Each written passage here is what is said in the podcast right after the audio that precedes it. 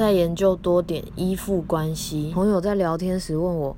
回想童年，我不太知道怎么判断父母当时为我的需求有没有提供足够的回应呢？我的了解是，其实偶有不好的回应或挫折都是正常的，重点在于当时是否打从内心感到安全。这个安全感与否，才撼动了我们的依附关系发展。安全依附的人知道区分什么情况自己可以控制，什么情况需要找别人帮忙，知道面对困难时自己可以主动出击。可是不安定依附的人，曾经认。知道自己的害怕、祈求、哭泣，无法得到照顾者的了解，也不会获得关注和帮助，于是日后面对挑战便容易放弃。前者在内心深处知道自己是可被爱的人，若遇到对自己不好的人，会很生气，觉得这样不对；后者对自我的感觉则带有轻蔑，遇到对自己不好的人的时候，反而会觉得啊被看穿了，而没有抗议。